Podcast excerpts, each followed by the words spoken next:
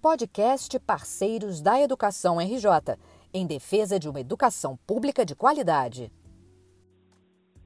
Olá, o podcast Parceiros da Educação RJ conta mais uma vez com a presença super especial do secretário municipal de Educação do Rio de Janeiro, Renan Ferreirinha. Secretário, boa tarde. Muito obrigado por novamente falar conosco. A primeira vez foi antes mesmo de o senhor tomar posse aí nessa missão difícil que é conduzir a educação no município do Rio. E eu lhe agradeço de novo por participar aqui dessa, desse bate-papo sobre educação. Boa tarde, Paulo. Boa tarde, parceiros de educação. Um grande prazer estar aqui com vocês. A gente falando agora, depois de alguns meses, mais de um semestre aqui da nossa gestão, sobre avanços, desafios da educação do Rio de Janeiro e do Brasil. Perfeito, secretário. O senhor antecipava para nós que teria uma espécie de tripé à frente da sua pasta, que seria avaliação, material e formação de professores. Nós, nós, com as 24 escolas parceiras, acompanhamos muito o que vem sendo implementado. E eu queria, por favor, que o senhor falasse um pouco então sobre isso, sobre a importância que tem tido a avaliação, sobretudo, para detectar onde é que estão os, os problemas que o senhor tem que sanar. Exatamente, Paulo. A gente possui um tripé pedagógico aqui na secretaria que valorizamos muito, que é constituído pelo currículo barra material pedagógico, pela avaliação, muitas das vezes a gente acaba esquecendo da avaliação, que é um pilar central, e por fim, a formação continuada dos nossos docentes. Então, a gente retomou com as avaliações bimestrais aqui na nossa rede, que era uma ação que não vinha sendo realizada nesses últimos anos. Então, ao fim de cada bimestre, todos os estudantes passam por uma avaliação periódica na nossa rede, fazendo com que a gente possa ter um melhor conhecimento das fragilidades, lacunas de conhecimento que cada um possui nesse período. E a partir disso a formação dos nossos professores, que é uma formação continuada da nossa escola de formação de professores, ela é aperfeiçoada e a médio prazo os nossos materiais, as nossas apostilas também são aperfeiçoadas para que a gente consiga ser mais eficaz e melhorar né, esse ciclo de aprendizagem. A gente acredita que esse tripé é fundamental e já depois de dois bimestres tem dado muito resultado. Então, junto com as avaliações que nós temos, temos feito e com a, a fazendo com que a, a, nossa formação e com que as nossas apostilas tenham uma eficácia e tenham uma importância muito melhor em preencher as lacunas de conhecimento de cada aluno da nossa rede. Perfeito. Secretário, o senhor assumiu uma pasta em meio a um cenário inédito para todos nós, inédito para a humanidade, com é, N desafios, mais aqueles que o senhor encontrou. É, um deles foi, inclusive, a, a, evasão em grande quantidade de alunos. Eu é, vi que mais de 5 mil não haviam retornado às aulas no início de, de 2021 e vocês têm uma parceria com a Unicef para um programa de busca ativa. Você pode explicar um pouquinho mais como é que ele funciona e quais são os resultados que ele já vem oferindo? Busca ativa para a gente é uma das principais ações da nossa gestão. Assim que nós chegamos, já estava claro que a pandemia, que infelizmente causou uma tragédia silenciosa na educação, isso precisa ser dito, o país e o mundo passam por uma tragédia sanitária, por uma tragédia econômica, mas também uma tragédia silenciosa educacional, porque a educação acaba ficando em segundo plano e o Brasil, por ter sido um dos países que mais demorou no retorno às aulas presenciais em segurança, tem pagado, tem pago um preço mais caro, né, quanto a isso. E muito disso tem a ver com o aumento da evasão escolar. E a gente precisa dizer com quem a gente está competindo, né, Paulo? Sim, nós estamos sim. competindo com o crime organizado, seja tráfico ou milícia, nós estamos competindo com o trabalho infantil, nós estamos competindo com a gravidez precoce, com a triste estatística do neném. É, é quanto a esses fatores que a escola compete. E a gente precisa criar e fomentar uma escola que seja atraente para os nossos estudantes para podermos ter sucesso nessa batalha, que infelizmente a pandemia intensificou as suas dificuldades. Então, o processo ativo de ir atrás dos nossos alunos é, é fundamental. A gente está utilizando a metodologia da Unicef, que é comprovada em diferentes é, experiências Brasil adentro, mundo afora, conta isso, e tem sido muito interessante. Já conseguimos resgatar mais de 5 mil alunos que estavam afastados das escolas desde o começo do ano. Então, a evasão escolar é um número dinâmico, porque ele vai sendo, é, à medida que o bimestre vai avançando, que o ano escolar vai avançando, nós vamos tendo mais alunos tendo vínculo com, com as atividades educacionais e nós também tivemos um fluxo muito grande de alunos da rede privada para a rede pública. Esse ano foram 21 mil alunos que vieram da rede privada para a rede pública, que é um número é, histórico da nossa rede. É o maior então, número, não é isso, secretário? O maior número da história, não é? Quer dizer, consequência clara da crise econômica que, que foi agravada com a pandemia da Covid.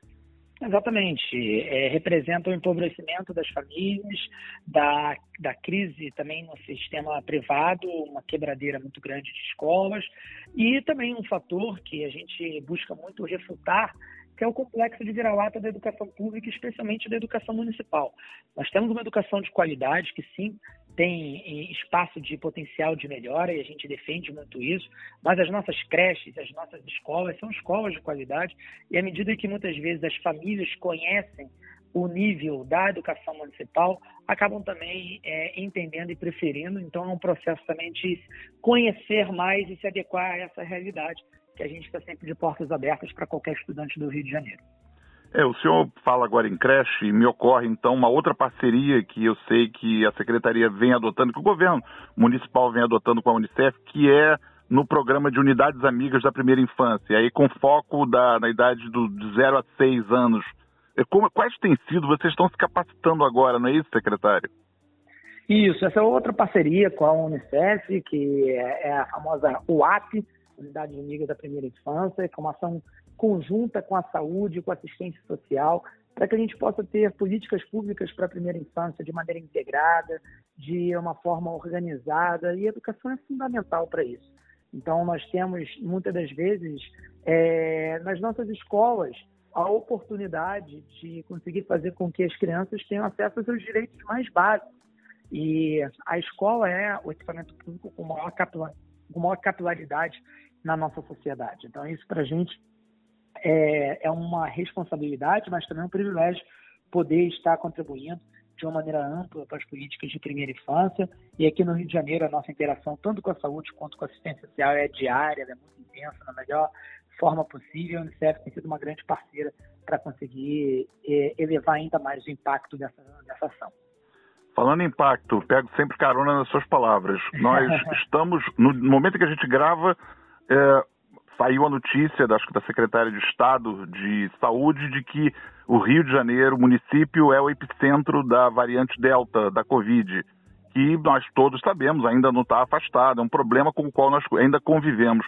Como é que isso já se, eh, já se, como é que esse problema se manifesta na educação? O que é que vocês têm em mente? Existe algum uh, alguma perspectiva de fechamento temporário das, das escolas ou seguimos deixando as escolas para fechar em último momento? Nós falamos aqui todos os dias com a saúde, eu converso todos os dias com o secretário municipal de saúde, Daniel Sorães. É, esse documento que saiu sobre a Secretaria Estadual é um documento interno da Secretaria Estadual, que particularmente é, não tive acesso a esse documento, mas que não foi uma, uma pesquisa, uma questão publicada no sentido de, de, de, todo, de tudo que vem acontecendo, mas, para além disso, a gente tem muito cuidado. Nós temos um comitê científico aqui no Rio de Janeiro que é muito sério, que nos assessora, que nos guia nas decisões, e a gente segue tratando as nossas escolas com prioridade. Então, no Rio de Janeiro, na cidade, na capital, a escola é a última a fechar e a primeira a reabrir. Isso não quer dizer, se me permite a criação de um termo, que a escola é infechável. Escola, se a ciência disser é, que a gente precisa, em algum momento, é, fechar as nossas, tudo, incluindo as nossas escolas, ela, é, é isso, isso, isso, é, é, isso pode vir a acontecer, mas ela tem que ser a última a ser impactada. E no Rio de Janeiro, nós temos um cenário onde 99,9% das nossas escolas municipais estão no presencial. Na verdade, só falta uma escola retomar para o presencial que está passando por uma obra de grande porte no seu telhado e que ainda no mês de agosto também vai estar acontecendo presencial. É, diferentemente até do que acontece na rede estadual, é claro que não nos cabe aqui discutir a questão, mas que mantém as escolas, é, voltou a fechar as escolas em alguns municípios e tudo mais, mas como ele disse, não, não é, não é para tratarmos aqui, eu acho ótimo que nós consigamos que vocês, com o esforço é, hercúleo que todos têm feito, consigam manter as escolas abertas, já está mais do que claro quão importante isso é. E falando nas escolas, secretário, eu queria abordar um, um tema que eu acho importante, que é a falta de professores.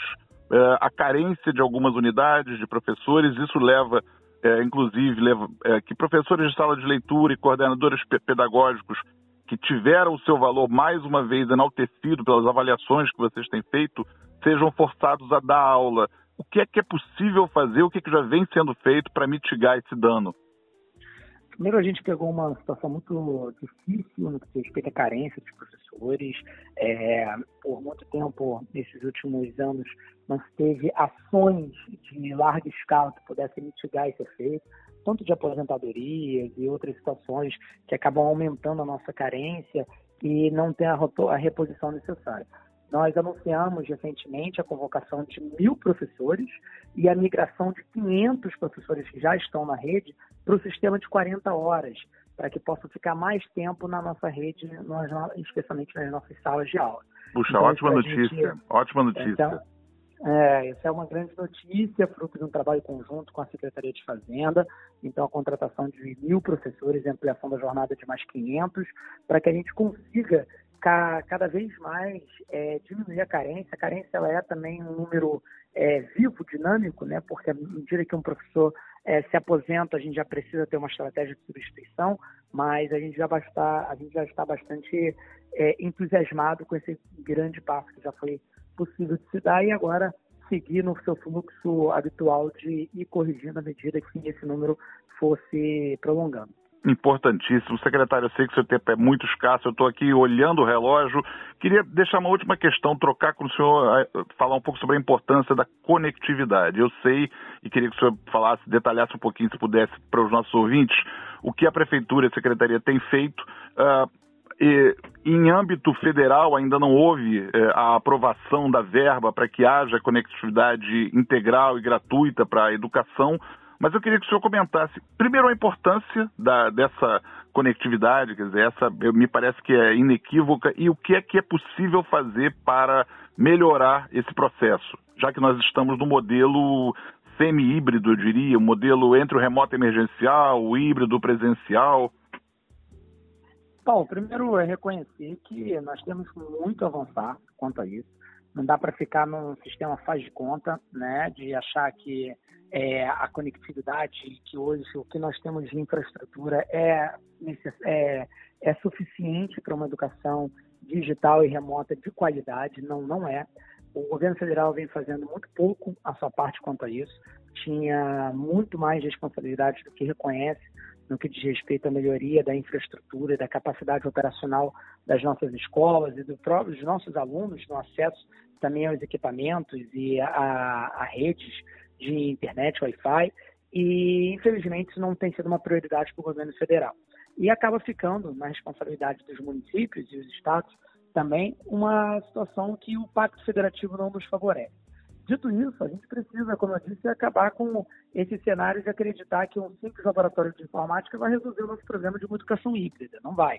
A educação híbrida ela veio para ficar, então acredito que as ferramentas remotas, os, os, aplicativos, as outras formas de interatividade de maneira remota, elas são muito importantes, não substituindo o professor de forma alguma, mas aprofundando o conhecimento, é, ampliando o escopo de atuação.